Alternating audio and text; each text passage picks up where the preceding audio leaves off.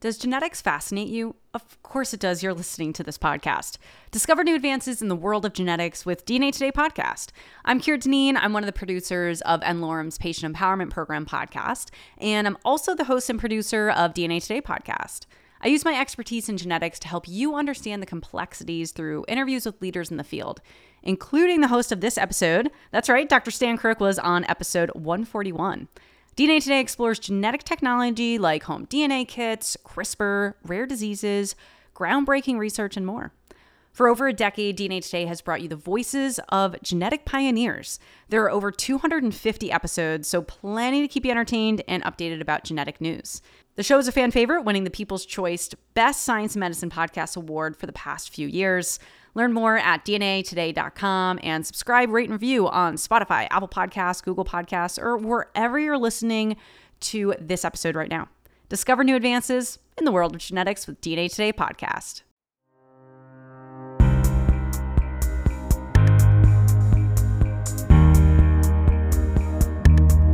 Hello, and welcome to the n-Lorem podcast series, a series that focuses exclusively on patients now referred to as having nanorare mutations.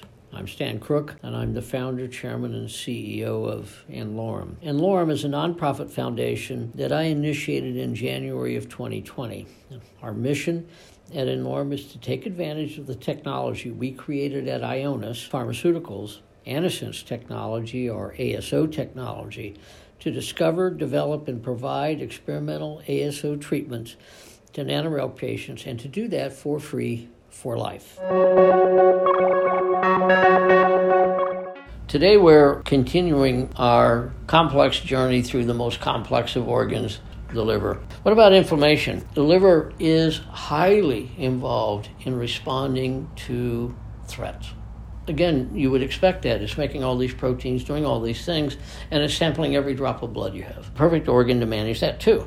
Inflammation is an active process, it's choreographed. If you have a threat or you perceive a threat, a certain set of responses happen, and they're integrated into ever more serious responses. So you try to respond with your least uh, worrisome response, and then if that doesn't work, other things ensue. The other thing that is new that it was not known until just a few years ago is that every inflammatory process that you have also must be terminated. Think about it. If you have consistent inflammation, that's disease, right? Whether it's arthritis or whether it's SLE or whether it's anything else you can think of, psoriasis, whatnot. And so every time that there's an inflammatory response, there's almost an immediate initiation of a process that's going to terminate it.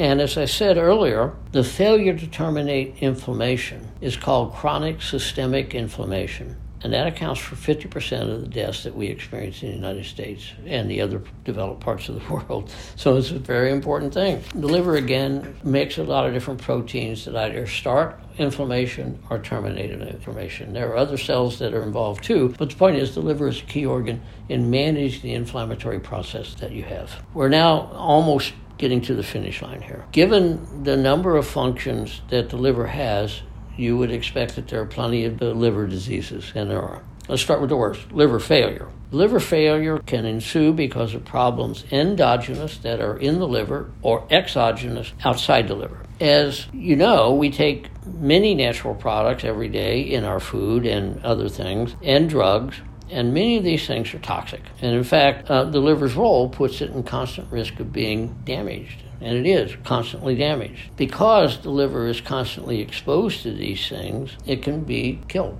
Of course, that can end up in liver failure. Not only is it exposed to chemicals, but it's also exposed to infectious agents because it's sampling everything that comes from the gut. And any of those infectious organisms happen to make it into the liver, like hepatitis viruses, can do it real harm. I would say of the most common causes of liver failure, alcohol is number one, but many, many other drugs can be metabolized to toxic things to the liver. And then, of course, you've got all your viral and bacterial problems that can also kill liver cells. And as I mentioned, obesity is probably today's most common cause of liver problems.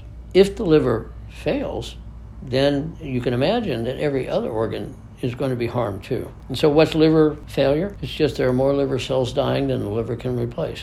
The more liver cells that die, the worse the liver gets, the more serious the liver failure. And eventually, as those cells are, die, they leave an empty space. And what do you do with it? You make a scar, just like you make a scar on your arm when you get a cut. Same thing, and that's called cirrhosis. So cirrhosis just means scarred liver. If you think about it then, since the liver makes all these proteins that you need, there are probably problems that are going to happen. Well, one of the first things that happens is the liver makes albumin. It's the most common protein in your blood. It is the thing that you use to keep the fluid in your blood from seeping into your tissues. It also carries a lot of molecules with it. What happens if you can't make albumin? Well, you get edema. And that's why people, when liver failure, get what's called ascites. Their abdomen's fill with fluid. They get often fluid in their lung, and you'll begin to see fluid in their tissues because they aren't making the protein in the liver that keeps that from happening. One of the first things that happen when you have liver failure is you'll start seeing your abdomen fill with fluid. And That's a bad, bad sign. The liver is failing to do other things. It no longer makes clotting factors. It no longer can produce bile. It can no longer do all the things that it should do. And so you can imagine you're going to get problems in every single organ. It no longer makes the things like erythropoietin so what happens? You get anemia. Once you understand that the liver is responsible for all this stuff, as it fails, you could predict which things are going to happen. And if bile is no longer delivered properly, then bile is very toxic to the liver. And if you end up getting extra bilirubin in your blood, that's a sign that your liver is dying. It's near death. Everything you do exposes the liver to risk, and if you do too much of any one of those things, you'll pay at some point in your life. It's just that simple. And so, liver failure is a disaster for the entire body. And liver failure generally is the end of life, one way or another. Liver has many genetic diseases, and some of them are nanorare. If you can imagine all the things that I've told you and the hundreds of things I haven't told you about the liver, every one of those things is, is a pathway. And every one of those things is made up of different genes. And so every one of those pathways can have a genetic disease. And they do. Those are called inborn errors of metabolism often, and you've heard about a lot of them, like Gaucher's disease and Fabry's disease and various other diseases. The point is, if you have a genetic issue in one of those pathways, you will have an illness, and that illness is likely to affect the liver and other organs. The key point is that the liver performs an array of important functions, and that if you have mutations in any of the pathways that are involved in the functions that the liver must be responsible for, you will have a significant disease. And often that disease can be helped by replacing what the liver is not making. And that includes proteins, fats, sugars, everything you can think of that the liver does there are mutations. Liver also is critical to metabolize xenobiotics. Many of those xenobiotics are what we call drugs. The liver has this vast array of processes that it can take this diverse chemical universe to which it's exposed and do things to each of those types of chemicals. So naturally, it's got a lot of those. If you have genetic diseases, you can have genetic diseases in your drug metabolizing enzymes as well you can have also problems in metabolizing drugs that change the way they behave. If a drug isn't metabolized, it can produce effects that are longer and more substantial. And the most classic example of that is antithrombotics. Coumadin is not used anymore, praise be, but it was the original anticoagulant, rat poison. It is extremely toxic and it has a therapeutic index of, in my mind, less than one. Remember, a therapeutic index of one means you have equal chance to get something bad as something good. Less than one means that you're almost certainly going to get bad no matter whether you get any good. Well, if you're taking other drugs that alter the metabolism of Coumadin, then bingo, Coumadin then can rise in your blood and you can bleed to death. Again, when you think about all the drugs that you may take for therapeutic and other purposes, all of those must be cleared and they can all interact in these systems and they can all produce interactions between each other that can really produce some bad things for you. Metabolizing xenobiotics, including drugs, is tremendously important, complex, because chemicals in our universe are complex and they can interact together. And if they do, they can produce real problems. You know that fatty liver is a terrible problem. I think smoking is hands down the worst thing that you can do to yourself. But I would say that obesity may rank number two. It's just really bad for you, including destroying the liver, other organs, and eventually making you very, very sick, also dysfunctional. So it is the scourge of the 21st century. The fact that we no longer have to worry about starvation in a large part of the world, and we have the ability to eat in excess is a new phenomenon. It didn't exist until the Industrial Revolution and the modern world really didn't, unless you were extremely wealthy. So that is our problem. What used to be starvation in the most of the world, which was the core problem, no longer exists. It's its twin. Now, the liver can be assessed with blood tests. I think you probably know that. Really, anything that causes problem in the liver causes liver cells to die in excess of what they should. And when cells die, they spill stuff into the environment. If you Take a, anything that you have in your house that's got stuff in it and you break it open, where does it go? It spills out. Well, if a liver cell dies, it spills its contents. What's in its contents? Well, a bunch of enzymes. A couple of them are called AST and ALT.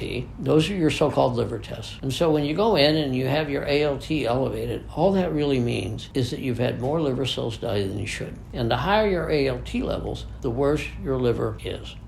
So you have a very nice way of measuring how your liver is doing in what are called liver function tests, LFTs, and the three main ones are ALT, AST, and then one that I haven't mentioned, bilirubin. Remember, the liver makes bile. If it makes bile and it's making too much bile or what have you, or is spilling the material that makes bile, which is bilirubin, out because liver cells are dying, then you'll see that rise in the blood. And if you have your liver function enzymes, ALT and AST, elevated, and your bilirubin goes up, now you're in really serious trouble. And if you've ever seen anyone with jaundice, their skin is yellow, that's because they have a lot of bilirubin in their blood, and it means that the liver has failed. Blood tests for liver are important. You get them done generally every time you have a chemical panel uh, because they're important and they're easy to do. And early on, they'll tell you whether you're getting into trouble with your liver. So I'm finished here. I know this has been long and complex, and I guess the bottom line is the liver is important. It is a waste management and a manufacturing GMP. Your ability to make things is all concentrated in the liver to a large extent. So, an amazing manufacturing organization. It's got systems to assure that what it makes that needs to be shipped out get an address stamped on them and get shipped out. It also manages all the waste and has systems to assure that it can get rid of it. And if it fails to get rid of the waste, you get sick, if it fails to make the materials you need, you get sick, and all organs are affected. And so it is an essential organ. It also senses when you're infected, it's managing the inflammatory response for you, and it's also managing terminating the inflammatory response. There are numerous genetic diseases, and we're discovering more genetic diseases in the liver every year. And certainly there are going to be many, many nanorare genetic diseases in the liver um, that n-Lorem hopes to be able to help because we have very, very good drugs for the liver in, in our ASOs. That's the end of the liver. I promise I won't do another organ that's just complex until I get to the brain. Okay, doke. Thanks, everybody. n-Lorem is a nonprofit committed to discovering and providing personalized experimental treatments for free for life to patients with genetic diseases that affect 1 to 30 patients worldwide, referred to by n-Lorem as nano-rare. Many of these patients progress and die without ever achieving a diagnosis. This is where n-Lorem comes in. They do the impossible by providing hope and for those that they can help, free lifetime treatment. For more information about n-Lorem or today's episode, visit nlorem.org any questions can be sent into podcast at nlorem.org. Search n-Lorem on Twitter, Instagram, YouTube, LinkedIn, and Facebook to connect with us. Please rate and review the podcast on Apple, Spotify, or wherever you listen. This truly helps us climb the charts and allows others to find the show. This podcast is hosted by Dr. Stan Crooke. Our videographer is John Magnuson of Mighty One Productions. Our producers are John Magnuson and Kira Dineen of DNA Today. Thank you for listening.